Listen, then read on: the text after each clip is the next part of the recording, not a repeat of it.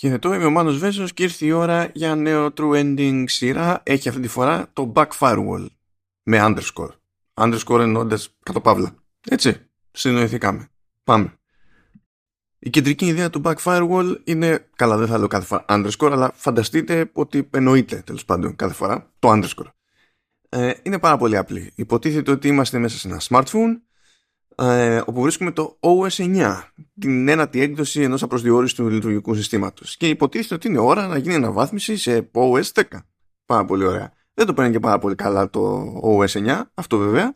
Οπότε μπλέκουμε σε μια περιπέτεια κατά, την οποία υποτίθεται ότι πότε ε, βοηθούμε την κατάσταση, πότε σαμποτάρουμε την κατάσταση, αλλά τέλος πάντων το ζήτημα είναι κουτσά στραβά να βοηθήσουμε το OS 9 να γλιτώσει την αναβάθμιση διότι το παίρνει πάρα πολύ προσωπικά, θεωρεί ότι θα χάσει τον εαυτό του και έχει και αυτό δικαίωμα στη ζωή και γιατί να το διαγράψουν και να γίνει κάτι άλλο και πάει λέγοντας. Μια αχρίαστη αλλά ε, περίεργο σχετική ε, ιστορία, παύλα συγκυρία, έχει να κάνει τέλος πάντων λίγο με το timing αυτού του, του επεισοδίου, το timing ακόμη και τη ηχογράφηση αυτού του επεισοδίου. Βγαίνει τέλος πάντων στο, πάνω στην 28 Οκτωβρίου το επεισόδιο. 27 Οκτωβρίου καθώς ε, ετοίμαζα έτσι τις σημειώσεις μου από τη συζήτηση που είχα με τη lead programmer της ελβετικής Naraven Games που αναπτύσσει και το παιχνίδι. Στην έκδοση βρίσκουμε την All In Games. Ε, ε, ήρθε mail που έλεγε ότι θυμάστε που είχαμε πει ότι θα βγει μάλλον μέσα στο 2022 ναι, δεν θα βγει μέσα στο 2022 το παιχνίδι. Θα βγει το πρώτο τρίμηνο του 2023. Λέω, hmm. ε, έβαλα να ακούσω πάλι τη συζήτηση που είχα με, τη, με την lead programmer και όντως είπε ότι θα έβγαινε μέσα στο 2022. Όταν όμως έφτιαχνα εγώ τις λίστες με τις εκκρεμότητες που είχα από Gamescom, τις έβαλα με μια έτσι χρονολογική σειρά, ώστε να ξεκινήσω από αυτά που υποτίθεται ότι έρχονται πιο κοντά, που είναι λογικό να πάρουν σειρά, μην πέσω με preview πάνω στην κυκλοφορία και τα πιο μακρινά τα άφησα για, για πιο πέρα. Και για κάποιο λόγο, έτσι προφανώς έκανα λάθος, έτσι, ε, είχα βάλει το Back Firewall στη λίστα τίτλων που έχουν επιβεβαιωθεί για το 2023. Μου έφεξε με το, με το λάθος, δηλαδή το λάθος που έκανα κατέληξε να μην είναι λάθος και το ε, έμαθα, προέκυψε βασικά ε, αυτή έτσι η ευχάριστη συγκυρία ε, λίγες ώρες πριν χρειαστεί να ηχογραφήσω το συγκεκριμένο πάνω στην ετοιμασία. Για να μην αναρωτιέστε και για να μην το ξεχάσω στο τέλος ενδεχομένως, ο τίτλος είναι να κυκλοφορήσει παντού, δηλαδή υπάρχει στο PC, υπάρχει και demo στο PC, οπότε αν σας τρώει σε κάποια φάση περιέργεια έχετε το περιθώριο να δοκιμάσετε το demo, πάει αυτό, αλλά βγαίνει και σε ό,τι κονσόλα να είναι, δηλαδή PlayStation 4, PlayStation 5, Xbox One, Xbox Series S και X Τώρα αυτό είναι λίγο άδικο έτσι. Λέω Xbox One και το λέω σκέτο, σαν να μην υπάρχει ας πούμε το, το Xbox One S και το Xbox One X. Τέλος πάντων, όλα αυτά, ναι, και Switch. Έτσι κι αλλιώς το Back Firewall δεν προσπαθεί να έχει κάποιον συγκλονιστικό τεχνικό τομέα. Προσπαθεί περισσότερο να έχει τη δική του έτσι λίγο περίεργη αισθητική, αλλά πάνω απ' όλα να έχει χαρακτηριστικό γράψιμο. Κατ' ουσίαν πρόκειται για ε, first person adventure.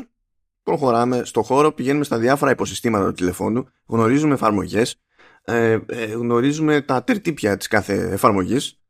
Φαντάζομαι ότι θα γίνει λίγο σφαγή εκεί πέρα σε εφαρμογές που έχουν να κάνουν με, με social media. Ε, υποτίθεται ότι μπλέκουμε με τη γραφειοκρατία του Wi-Fi, ό,τι και αν καταλήγει να σημαίνει αυτό, γιατί δεν είναι στο κομμάτι του demo που είχα παίξει, οπότε θα σας γελάσω προς αυτό. Ήταν πολύ νωρίς στο, στο παιχνίδι. Και το κομμάτι που είδα εγώ ήταν απλό από άποψη γρίφων που είχα να συναντήσω, γιατί στην ουσία ήταν η εισαγωγή όπου και καλά ξεκινούσε το, το update και οριακά προλάβαινε τέλος πάντων το OS 9 να τη γλιτώσει και να σαμποτάρει τη διαδικασία και μας εξηγούσε μετά γιατί υποτίθεται ότι θέλει τη, τη βοήθειά μας. Οπότε ήταν σχετικά απλά τα πράγματα εκεί πέρα. Σε κάθε περίπτωση η διαδρομή θα μας πάει στη RAM, θα μας πάει στα ηχεία όπου για κάποιο λόγο τα ηχεία ε, αποτυπώνονται πως ε, nightclub ε, θα χρειαστεί να δημιουργήσουμε μερικές φορές bugs, θα χρειαστεί ε, να διορθώσουμε κάποια άλλα bugs. Ε, θα χρειαστεί να συλλέξουμε ε, system errors, να πειράξουμε δεδομένα, να τα διαγράψουμε βέβαια αδερφέ, να χρησιμοποιήσουμε cheat codes τέλος πάντων για να πάμε παρακάτω, παρακάτω όχι στο cheat codes μέσα τώρα στο πλαίσιο της λογικής του παιχνιδιού, όχι cheat codes για το παιχνίδι το οποίο παίζουμε εμείς, έτσι. στην ουσία το τι γίνεται μέσα στο τηλέφωνο είναι η βασική ιστορία του παιχνιδιού. Και από ό,τι μου είπαν τέλος πάντων οι άνθρωποι ε, το πρώτο τρίτο του παιχνιδιού αφιερώνεται περισσότερο σε, σε γρίφους όταν, πρώτο τρίτο σκεφτείτε το πρώτο δύο ώρα γιατί υποτίθεται ότι ε, ο στόχος είναι το παιχνίδι να διαρκεί γύρω στις 6 ώρες. Το πρώτο δύο ώρο ε, έχει μεγαλύτερη έμφαση σε γρίφους από ότι έχει το υπόλοιπο παιχνίδι χωρίς αυτό να σημαίνει ότι εξαφανίζονται οι γρίφοι γιατί είναι βασικό στοιχείο του gameplay. Αλλά στην αρχή τέλος πάντων με εξαίρεση την εισαγωγή δεν προσπαθεί έτσι ιδιαίτερα να πει κάποια συγκεκριμένη ιστορία. Όσο να μας γνωρίσει με τα διάφορα υποσυστήματα και τις εφαρμογές του τηλεφώνου που αυτοί στην ουσία είναι χαρακτήρες ή ας το πούμε συνοικίες ξέρω εγώ με συγκεκριμένο χαρακτήρα στο, στο παιχνίδι και να, να ακούσουμε τέλος πάντων τις ανησυχίες τους να έρθουμε λίγο πιο κοντά υποτίθεται για να έχει ένα περιθώριο να μας κάνει το παιχνίδι να πάρουμε θέση ως προς κάποιους από τους χαρακτήρες, να νοιαστούμε για κάποιους από τους χαρακτήρες, να αντιπαθήσουμε κάποιους χαρακτήρες κτλ. Διότι πάνω σε αυτό υποτίθεται ότι πατά προχωρώντας όταν αρχίζει και ανεβάζει ταχύτητα η αφήγηση. Αυτή είναι η μία ιστορία κεντρική. Υπάρχει όμως και η ε, παράπλευρη ιστορία που στην πραγματικότητα έχει να κάνει με το εξωτερικό τηλεφώνου. Υποτίθεται όμως ότι αυτό, για να, έτσι, για να έχουμε πλήρη εικόνα για αυτό το κομμάτι της ιστορίας, ε, θα πρέπει να ασχοληθούμε έτσι με μεγαλύτερη συνέπεια και επιμονή στην εξερεύνηση. Αλλά και η εξερεύνηση αυτή έχει μια συγκεκριμένη λογική. Δηλαδή, ε, πρέπει να χαζέψουμε στην εφαρμογή των mail για να καταφέρουμε να βρούμε κάποια mail που στην ουσία είναι mail του χρήστη του τηλεφώνου μέσα στο οποίο είμαστε. Ε, αντίστοιχα στις εφαρμογές με τα μηνύματα κτλ. Μπορεί να τα βρίσκουμε και σκόρπια, όχι ντε και καλά τέλος πάντων στην κάστοτε εφαρμογή και έτσι συλλέγουμε πληροφορίες για το ποιόν του, του χρήστη, του κατόχου του, του τηλεφώνου. Στην ουσία αυτά τα ας το πούμε αφηγηματικά αντικείμενα είναι ταυτόχρονα και τα συλλεκτικά αντικείμενα του, του παιχνιδιού εξού και, συνδέονται, εξού και σύνδεση με την εξερεύνηση.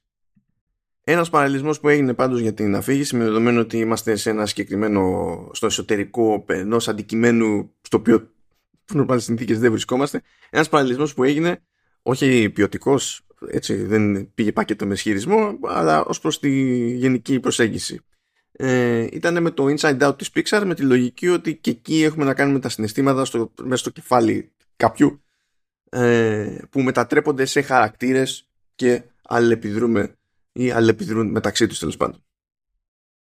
Ως προς το ύφος του, του χιούμορ και του γραψίματος επειδή γενικά προσπαθεί να είναι και σάτυρα ε, και πιο κλασική κομμωδία αλλά πάντα γεμάτο έτσι τυπονοούμενα στο, στο γράψιμο. Πιστεύω ότι είναι πάρα πολύ εύκολο κάποιος να δοκιμάσει το demo ή κάποιος τέλος πάντων να έρθει η ώρα και να πιάσει τα χέρια του το παιχνίδι και να πει ότι εμένα κάτι μου φέρνει αυτό σαν γενική προσέγγιση έτσι ε, στο, στο, στο ύφος, στο στυλ. Κάτι μου φέρνει σε πόρταλ που δεν είναι και η πιο περίεργη σκέψη. Έχουν φροντίσει έτσι οι προφορές και το, το παίξιμο να είναι ανάλογο, οπότε δεν, δεν είναι περίεργη σκέψη. Αλλά εγώ σκάλωσα σε ένα-δύο σημεία, διότι τέλος πάντων δεν ξέρω από πού έχει έρθει όποιος έχει έρθει και με ακούει στην προκειμένη, αλλά τέλος πάντων δεν είναι περίεργο, δεν είναι κρυφό ότι στο Halftone FM συμμετέχω και σε μια άλλη εκπομπή, σε ένα άλλο podcast που λέγεται Commando S και εκεί πέρα συζητάμε με τον Λεωνίδα το Μαστέλο ε, για θέματα που έχουν να κάνουν με την Apple. Οπότε ε, το γράψιμο αυτό και οι ατάκες που άκουγα εμένα με βάραγαν αλλιώς. Πρώτα απ' όλα ε, μου κάτσε λίγο η σκέψη ότι έχουμε να κάνουμε με τη μετάβαση από OS 9 σε OS 10. Αυτή η μετάβαση στο χώρο του Mac ήταν μεγάλη υπόθεση ε, διότι ήρθαν τα, τα πάνω κάτω και υποτίθεται ότι μέχρι το OS 9 ήμασταν στο, στο Mac OS Classic και μετά πήγαμε στο Mac OS 10 το 10 υποτίθεται που έγινε η νέα βάση των πάντων σε Mac από το 2000 και η μεταξέλιξή του συνεχίζεται μέχρι σήμερα. Ας πούμε. Και έτσι είχαμε να κάνουμε με ένα σαφή διαχωρισμό των εποχών σε τεχνικό υπόβαθρο. Τέλος πάντων, ε, έκανα τον κόμπετς να ρωτήσω, λέω τι έγινε εκεί πέρα, έχουμε κανέναν έτσι, που έχει βλάβει με, με Mac; Ε, αλλά δεν ήταν έτσι, σίγουρη η απάντηση. Ε, αυτό που μου είπαν είναι ότι ξεκίνησε η ανάπτυξη πριν από 4 χρόνια αλλά αν τσεκάρει κανείς σε ποιες εκδόσεις του iOS πέφταμε τότε, ποια αφήναμε και, μια, και ποια περνάγαμε στα, στα iPhone μας, όσοι τέλος πάντων χρησιμοποιούν ε, iPhone δεν κολλάνε πάλι τα νούμερα, οπότε δεν ξέρω τι είδους reference είναι αυτό, δηλαδή πόσο, πόσο βαθιά πηγαίνει το κάψιμο σε αυτή την περίπτωση. Σίγουρα όμως παίζει μια κάποια βλάβη και με απλά αυτό το, το κατσεκάρισα, διότι ε, έχουν φτιάξει διάφορα σποτάκια που υποτίθεται ότι σπρώχνουν έτσι τις αρετές του OS 10 και όταν πρέπει τέλος πάντων να περιγραφεί οτιδήποτε σχετικό με αυτό το προϊόν υπάρχει ένα ύφος, ένα στυλ παρουσίασης. Και για αυτούς που τέλος πάντων αν, αν παρακολουθούν την Apple στα σοβαρά για περισσότερα χρόνια ώστε να θυμούνται όχι μόνο τον Johnny Ive που πλέον δεν είναι στην εταιρεία αλλά ακόμη περισσότερο Scott Forstall που έφυγε πριν από περισσότερα ακόμα χρόνια ε, αν είστε τόσο καμένοι τέλος πάντων με την εταιρεία θα μείνετε με την εντύπωση ότι υπάρχει ώρες ώρες ένα σατυρικό έτσι marketing speak που λέμε που πηγαίνει και πατάει στην εκφορά τύπου Johnny Ive αλλά στο, ε, σε, σε μια έτσι υφέρπουσα ε, επιθετικότητα μαζί με κομπασμό που, με τον οποίο συνήθως εκφραζόταν ο Σκοτ Φόρσταλ επί σκηνής όταν ήθελε τέλος πάντων να σπρώξει τη δουλειά που έκανε σε νέα έκδοση για iOS. Καμένα τελείωσε όλα αυτά, αλλά έτσι κι αλλιώς πιστεύω ότι το Back Firewall ε, θα έχει δύο επίπεδα τέλος πάντων στο, στο γράψιμό του που περιμένει η ομάδα ανάπτυξης να γίνουν αντιληπτά σε κάποιο βαθμό. Μία είναι έτσι η πιο προφανή σάτυρα και ο πιο προφανώς, προφανής έτσι, κοινωνικός σχολιασμός σε, ε, σε διάφορα θέματα ανάλογα με, το, με την κατηγορία των εφαρμογών με την οποία μπλέκουμε ας πούμε και συναναστρεφόμαστε. Αλλά φαίνεται ότι έχει γίνει και μια έρευνα ε, έτσι σε μεγαλύτερο βάθος ως προς τα κουσούρια που έχει στην έκφραση τέλος πάντων ο τεχνολογικός ο χώρος και οι δύο μεγάλες εταιρείες που αν κάποιοι τρίβονται αυτά τα, με αυτά τα πράγματα νομίζω ότι θα βρουν περισσότερα πράγματα ακόμη να εκτιμήσουν τουλάχιστον στο γράψιμο. Ελπίζω βέβαια όλο αυτό να έρχεται και να δένει κάπως ε, καλά στο τέλος διότι διαφορετικά με, τα, με τις αναφορές μόνο δεν θα βγει άκρη. Ελπίζω πάντως να δίνει μια πιο συγκεκριμένη απάντηση σε ένα βασικό ερώτημα που υποτίθεται ότι οδήγησε τελικά την ομάδα αυτή στο να σκεφτεί την όλη ιδέα για το back firewall. Γιατί λέει ότι όλα ξεκινήσανε από μια θεωρητική απορία για το τι θα μπορούσε, αν ήταν χαρακτήρας τέλος πάντων, ένα τηλέφωνο να σκέφτεται ε, για το τρόπο με τον οποίο το ταλαιπωρεί ο, ο ιδιοκτήτης του όλη την ώρα. Και πώς θα αντιδρούσε αν είχε κάποιο είδου προσωπικότητα, πώς θα, πώς θα φερόταν. Ελπίζω κάπου εκεί μέσα να έχει κάτι να πει για όλους εκείνους που δεν την παλεύουν να μην σπάσουν ένα τηλέφωνο που περνάει από τα χέρια τους. Ξέρω ότι μερικοί έχουν ταλέντο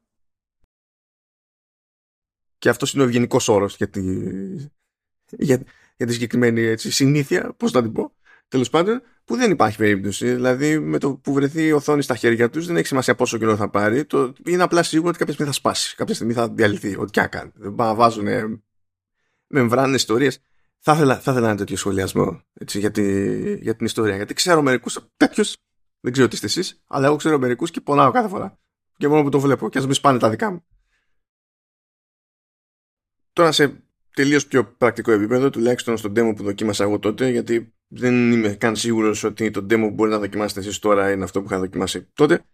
Ε, σε κάποιες περιπτώσεις ε, ε, αυτά που είχα να κάνω ήταν θέμα λογικής δηλαδή μπορούσε να παρουσιάσει ένα μοτίβο μπροστά μου ε, να μου δώσει το σύστημα έτσι πολύ απλή κατεύθυνση ως προς το συμβολισμό των πραγμάτων και να ερμηνεύσω τέλος πάντων αυτό που βλέπω ώστε να ξέρω πώς να χρησιμοποιήσω τα εργαλεία σε πολύ απλές διαδικασίες όμως. Με τη λογική ότι να εδώ έχω errors, κάπως πρέπει να κουμαντάρω τα errors ώστε τέλος πάντων να πετύχω ένα overflow και να μπλοκάρει ένα σύστημα.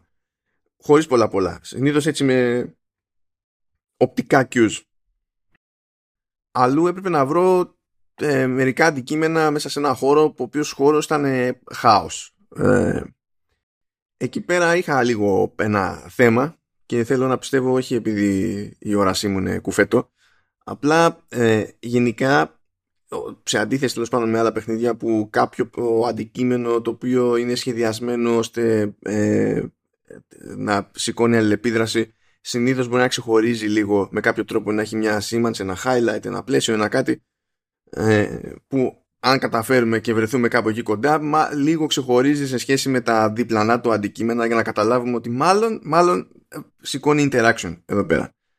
Ε, αυτό δεν παίζει στο συγκεκριμένο παιχνίδι και επειδή ε, τα, τα textures που, που χρησιμοποιούν στα γραφικά είναι αρκετά flat ε, πάνω σε ένα χάος με διάφορα χρώματα που γίνεται παχταρμάς τέλο πάντων εκείνη την ώρα δεν ήταν και η καλύτερη μου τέλος πάντων να ξεθάψω κάποια αντικείμενα στη, στη μέση του πουθενά μέσα σε κάτι στίβες.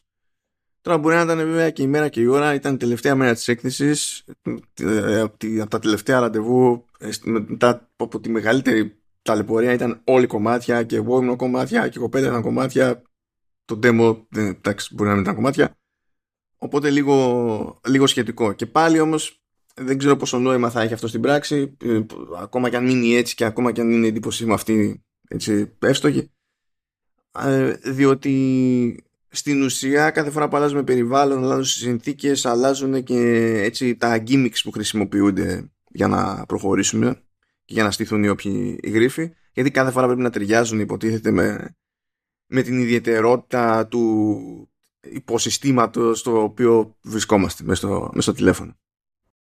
Θα φανεί. Έτσι κι αλλιώς μπορείτε να δοκιμάσετε κι εσείς το demo. Θα κλείσω μια τελείως άσχητη πληροφορία έτυχε στην όλη φάση η, η μητέρα της lead programmer να είναι Ελληνίδα οπότε ήταν από τις λίγες περιπτώσεις που άκουσαν, άκουσε άνθρωπος την προφορά σε ένα τέτοιο έτσι, περιβάλλον που είναι όλοι από παντού όπως ισχύει σε τέτοιες εκθέσεις ε, ακούγανε την προφορά των αγγλικών μου και δεν με ρώτησαν στην πρώτη έτσι, απόπειρα που έκαναν αν είμαι Ισπανός. Κάτι είναι και αυτό. Αυτά λοιπόν για το Backfirewall underscore. Η εντύπωσή μου από το μικρό δείγμα που είχα τουλάχιστον για το ύφος, το γράψιμο κτλ. είναι θετική.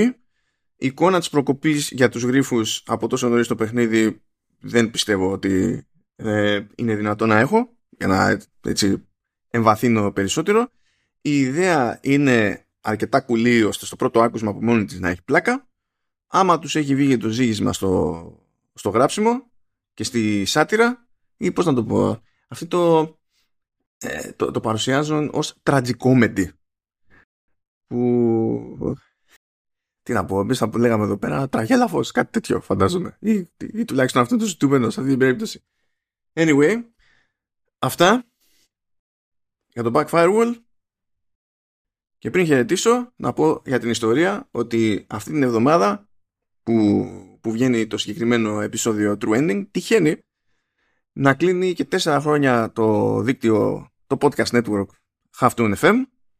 Οπότε έτσι για την ιστορία, για το επαιδειακό της υπόθεσης, αν δεν έχει τύχει να πέσετε σε άλλο podcast του Half FM, ευκαιρία είναι πάνω στην επέτειο να δείτε τι είναι αυτό που μας κρατάει μέχρι στιγμής τέσσερα χρόνια. Έχουμε το Vertical Slice που ασχολείται με τη μηχανία των games, Έχουμε το Command OS που ασχολείται με την Apple, έχουμε το Oversteer που καλύπτει το πρωτάθλημα της Formula 1, έχουμε το Showrunners που καλύπτει τηλεοπτικές σειρές.